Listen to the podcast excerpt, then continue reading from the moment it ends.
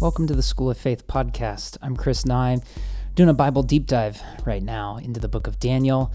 We've been in Daniel 1 and tap- chapter 2, and now we're in Daniel chapter 3, looking at the famous story of the fiery furnace Shadrach, Meshach, and Abednego, and the whole deal. So um, get ready you can open your Bibles to Daniel chapter 3, unless, of course, you're driving or working out or something like that. Just listen to my voice and follow along.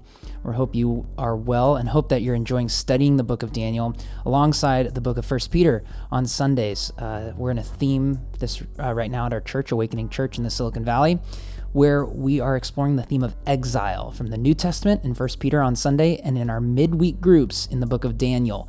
And so uh, join us in Daniel chapter 3.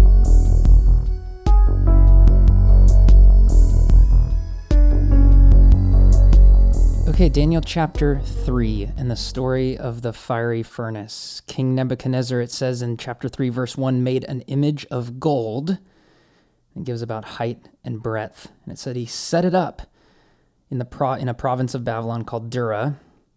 And the king sent to gather everyone to come to a dedication service that everyone would bow and worship it. And here we get the line drawn in the sand.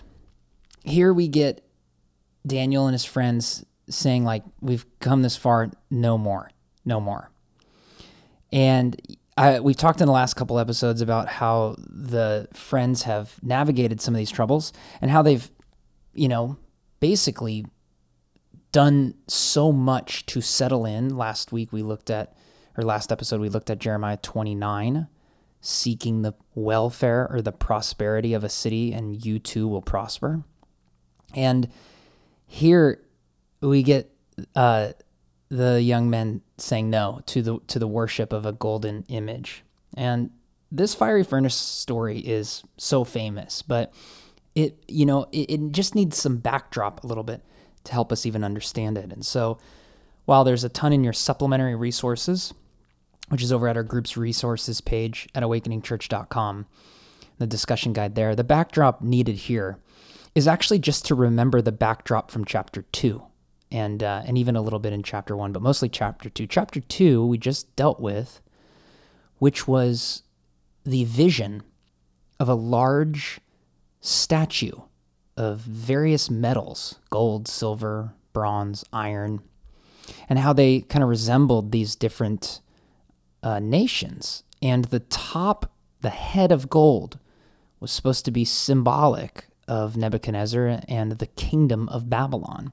And again, that image gets destroyed by the rock, which is supposed to be the kingdom of God. So, in chapter 3, verse 1, when it said King Nebuchadnezzar made an image of gold, should, should your bells be ringing? Yes, right? You should be reading the book of Daniel in order chapter 1 chapter 2 chapter 3 chapter 2 you see an image of gold get destroyed chapter 3 you get Nebuchadnezzar, who just had that dream interpreted to him by Daniel, uh, constructing an entire statue of gold. So, right off the bat, as a reader, you should be like, I don't think Nebuchadnezzar is listening to Daniel for how much he says he is, and he's promoting Daniel. And he's, he's even, uh, you know, back in the end of chapter two, he's promoted. It actually says in chapter 2, verse 46 Then King Nebuchadnezzar uh, fell upon his faith face and paid homage to Daniel and commanded an offering and incense to be offered to him. He, uh, the, Nebuchadnezzar basically worshiping Daniel, right? And uh, obviously, it's interesting that Daniel replies saying, you know, basically the, the king gives Daniel all these high honors, and Daniel doesn't really necessarily receive the worship. However, for as much as Nebuchadnezzar says, I'm listening to you, you know, you receive highest honors, I'm going to promote you and all this stuff. At by the cha- first verse of chapter 3, we see the absolute uh, throwing away of all of that, right? Reason and everything. So here here we have Nebuchadnezzar constructing this statue of gold and Daniel and his friends, they refuse to bow down out of reverence for their own God. And right, these the, the Jewish men of Shadrach, Meshach, and Abednego and Daniel right?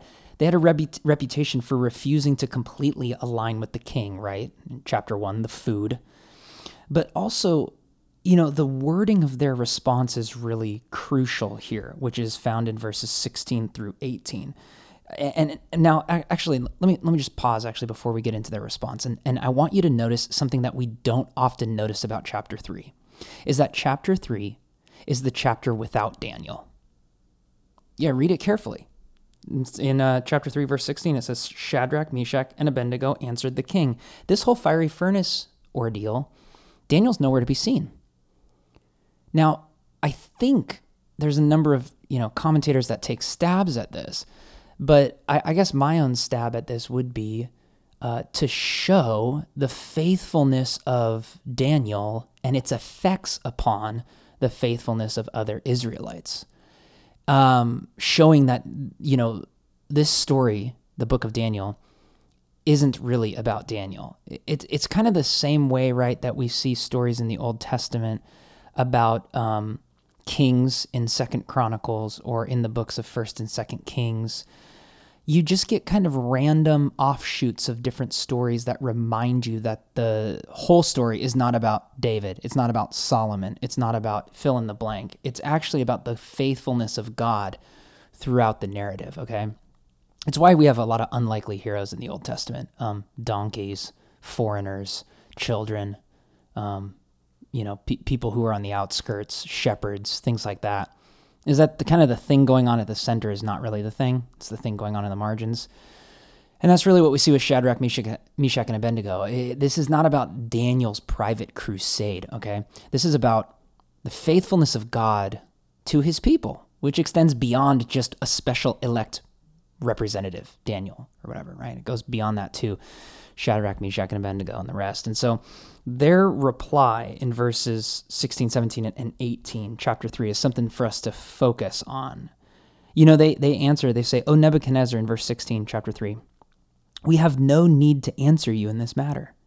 If this be so, our God, whom we serve, is able to deliver us from the burning fiery furnace, and he will deliver us out of your hand, O king. The certainty there is shocking. And where does the certainty come from?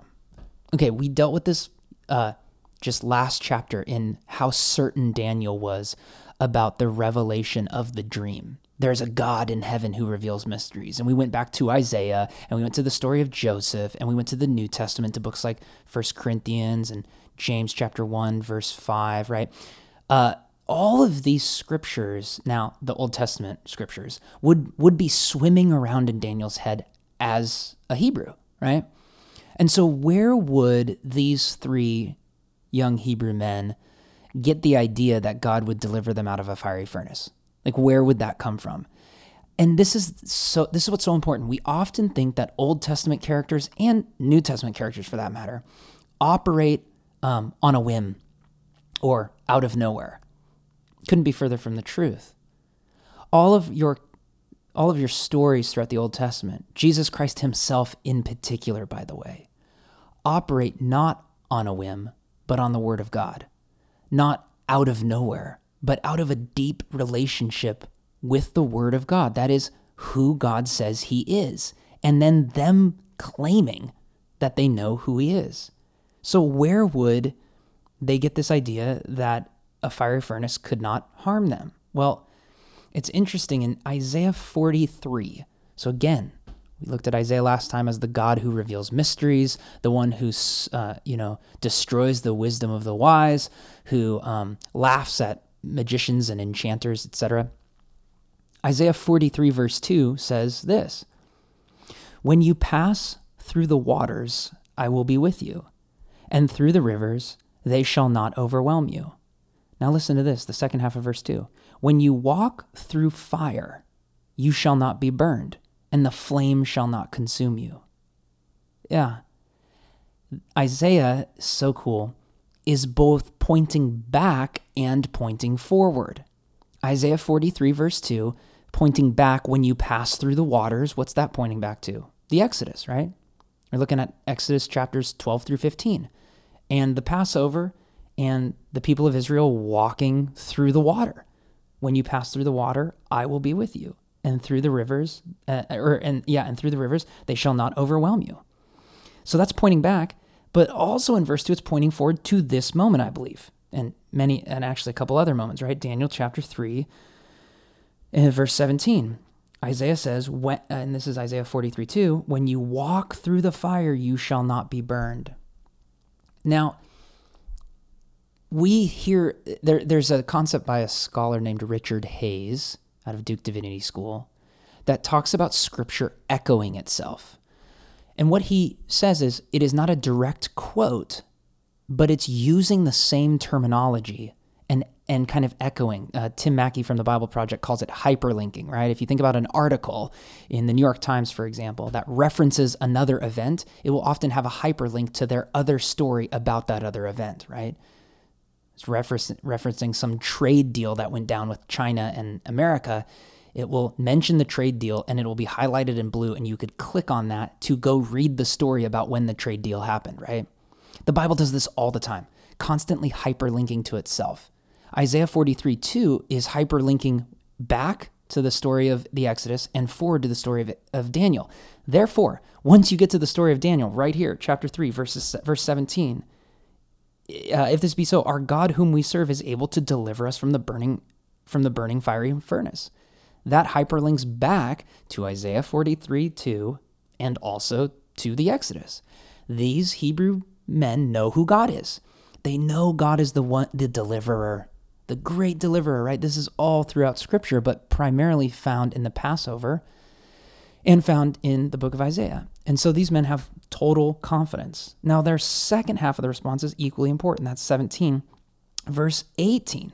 But if not, be it known to you, O king, that we will not serve your gods or worship the golden image that you have set up. Crazy, deep theology here. They know God can deliver them from the fiery furnace. But they and and just because he can, it doesn't even matter if he will. It's strange, but the idea that God can do something overwhelms what he will or will not do. The fact that they know what God is capable of, keyword is there is capability, what God is capable of. That's why they worship him. That's why they follow him. That's why they're willing to die for him. They're not going to be swayed by what will happen. They're going to be swayed by what has happened. This this is see this is setting the tone for thousands of years of martyrs in the Christian church up until this day. How are people able to uh, die for Jesus Christ? They don't just die on the hope that, or the wish, sorry, the wish that uh, God will come. They die with the hope knowing he will come. Why? Because he has come in Christ. See, this is the biblical theology of hope. The reason we have sure expectation of the future is because we have sure uh, history of the past, right? The reason these men could stand at the fiery furnace and go in is because God delivered Israel from the waters. The reason you and I can stand firm in faith today is because God delivered Israel from the waters, these men from the fiery furnace, Christ from the grave. And that points us towards the assurance that Jesus will come and return. And in that kind of sure hope is is where we find our security. And so it's crazy, but it, it it's this idea of the God we serve is able to deliver us, but if not, it still doesn't matter. We know ultimately we're delivered in Christ through our relationship with him and eternal life in heaven. We know what will go on here, right? We know we know how this story ends. And that's exactly what these young men do. And so they go into the fiery furnace, right? And famously, what's seen is not three men in the fiery furnace, but four. Four men in the fiery furnace. You see this kind of towards the end, right? Saw that the fire had no power over their bodies and those men.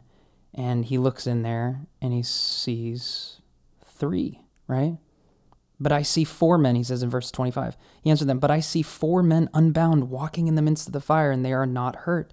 And the appearance of the fourth is like a son of the gods. It's a key word here. It's like the Son of the gods. What are we pointing to here? What are we seeing? Well, we're many scholars believe we're seeing what's called a Christophany. Christophany is a, a personal appearance of Jesus Christ before the incarnation. Christophany, okay? A personal appearance of Jesus Christ before um, the incarnation. So we actually see Christophanies bef- uh, in, in other places. There's oftentimes where someone's seen like a son of man or an angel like a man. Um, so maybe famously times that this has been interpreted. And again, this is debated upon, but so it's not like uh, don't, take this as the one interpretation of it, but this is the most convincing one to me, is that Jesus Christ was with them in the fiery furnace. And in fact, if you're with us on Sundays at Awakening, this is where um, the song Another in the Fire comes from. So if you uh, sing that, you know, you'll sing that with a level of greater intensity, I hope, after having read Daniel chapter 3, is you see that Jesus is the one who joins us in the fire. But one of the Christophanies I like to point to from this point are the appearances of Christ uh, as a person or a personification of the of the divine second person of the Trinity. Crazy stuff happening here. But a great one to look at is Genesis 32. There's actually, and the Hebrew word is a man, but a man who appears to Jacob, and Jacob wrestles with him, but it says that he's wrestling God. So, what is he? Is he wrestling a man or is he wrestling God? Well, the answer is yes, right? Because who is Christ? Christ is man, Christ is God. And so you get these kind of like little hints throughout your Old Testament where Jesus, the pre incarnate Jesus, appears. It's called a Christophany. And here's a man, a fourth man. Uh, Nebuchadnezzar describes him like a son of the gods, the Elohim. So some people say this might be an angel, and that that's fine too. We can interpret that that way. Um, I think that's a fair interpretation. Some would argue that this is Daniel. I, I would I would say no to this. One because every other place in the narrative of Daniel, his name is mentioned, and he's mentioned all over. And again, chapter three, he's absent, and we don't really know why. And also, Nebuchadnezzar would have known Daniel. So he would have seen, he says, four men, and I see one of them is like a son of the gods. So this is a way of kind of separating the fourth man in there. And then the final thing is, is this not just so much like Jesus Christ? You see, we have the um, incredibly privileged position of thousands of years of church history and interpretation uh, even if we just had the New Testament alone, we'd be able to look and say, no, this is very much like Jesus, the one who for our sake became poor, right?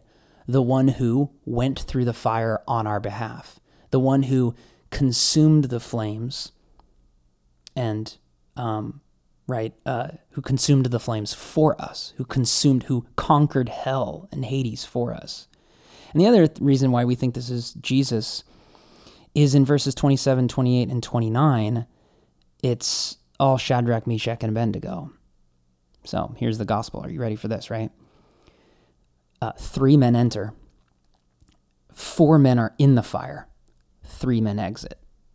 So, one of the classic doctrines of Christianity is the substitutionary atonement, which is Christ taking our place in the flames right? in the love of God, but also the justice of God, and staying there on our behalf so that we can walk freely. And to quote the book of Daniel here, the king's counselors gathered together and saw that the fire had not had uh, sorry had not had any power over the bodies of those men. The hair on their heads was not singed, their cloaks were not harmed, and no smell of fire had come upon them. How had no fire or smell or smoke come upon them because it was absorbed in the man who was like the Son of God. Yeah. You see, the gospel is not that Jesus just joins us in the fire, it's that Jesus takes the fire. Jesus removes the fire from us. And while we walk free, he absorbs it on our behalf. That's the substitution, that's the atonement. He who stood in my place, right? uh, wounded for us, right? The, the book of Isaiah talks about the suffering servant as being uh, taken the transgressions of humanity on himself. He was wounded for our transgressions. And he was taken into the fire for our transgressions. And you'll notice this was uh, Shadrach, Meshach, and Abednego's transgression. It was to not, uh, you know, obey the king. And Jesus sees that faith. The heavenly Father, Son, and Spirit sees that faith, enters in to protect them, taking the punishment for them and letting them walk free. This is as clear as we can see the gospel in the book of Daniel, this in probably chapter 6. But a beautiful, beautiful Christophany, just like the man in Genesis 32. Or another thing is a theophany, a physical appearance of God, like the burning bush in Exodus 3. But all to communicate the character and nature of God, who is the one who will allow us to walk fire, through fire, though not be burned, and through the flame, even though it will not consume us. Isaiah 43, verse 2. And this is Daniel chapter 3, a beautiful story hyperlinking us all throughout the Old Testament and ultimately leading us to trust the wisdom and beauty of God, the one who stands in our place, who suffers on our behalf, so that we can walk free, unscathed, unsinged, untouched by the fire. That's Daniel chapter 3.